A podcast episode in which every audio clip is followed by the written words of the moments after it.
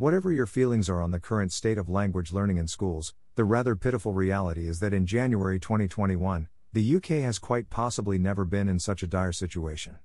The fact is that we in the UK are languishing near the bottom of the pile in the National League of Linguistic Ability. A report from the PI News last January highlighted just how serious the situation had become. A higher education policy report indicated that a mere 32% of 16 to 30 year olds in the UK feel confident when reading or writing in another language, a staggeringly low amount, especially when compared with the EU average of 89%. So, how has this come about? Perhaps the most obvious reason for this is cultural.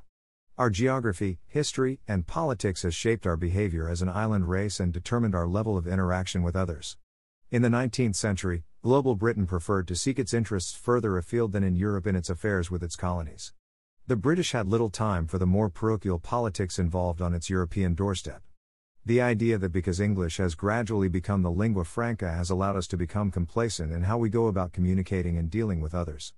More recently, decisions taken, or indeed not taken, at the highest level by successive UK governments have not helped the cause of languages either.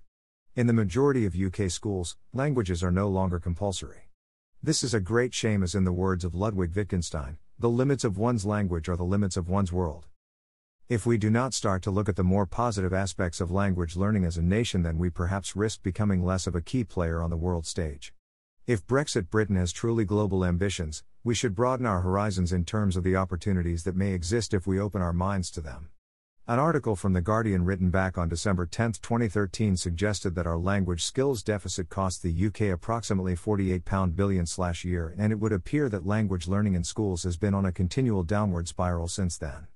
This is a significant amount if we look at this in purely financial terms but there is, I believe, an even bigger loss which is to deprive generations of young people with the joy and wealth of opportunities that learning a language can involve.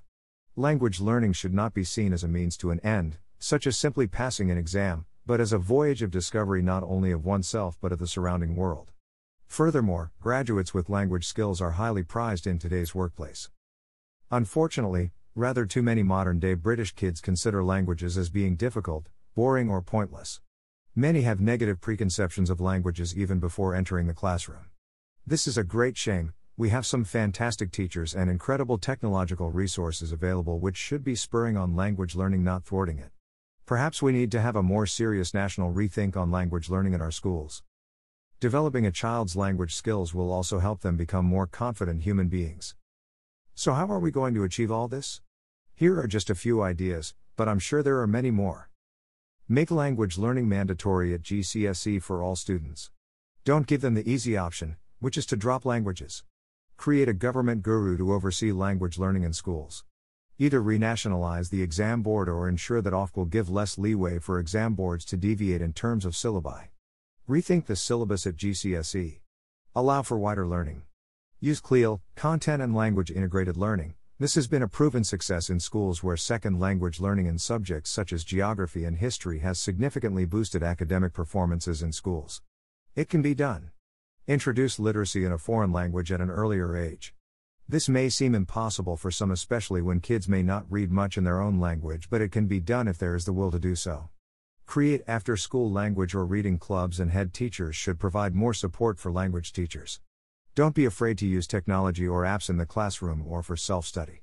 Stress the importance of language learning in careers at an earlier age. Create a portfolio of skills for students which they can develop from a younger age, why not at Key Stage 3, and work with their schools to develop these skills, this should include learning a language. Make language learning fun and engaging. Why not have a rethink on how we teach language to make it more worthwhile and contextualized? What about learning languages systematically through stories? There are, I am sure, many other points that could be mentioned, and I welcome any comments you might have about this. The goal is to create better language skills and learning within our schools. In February's blog, we will be looking directly at practical steps on how to improve language skills both within the classroom and through self study. Stay safe and well, and see you soon. P.S. Our first book should be appearing in February.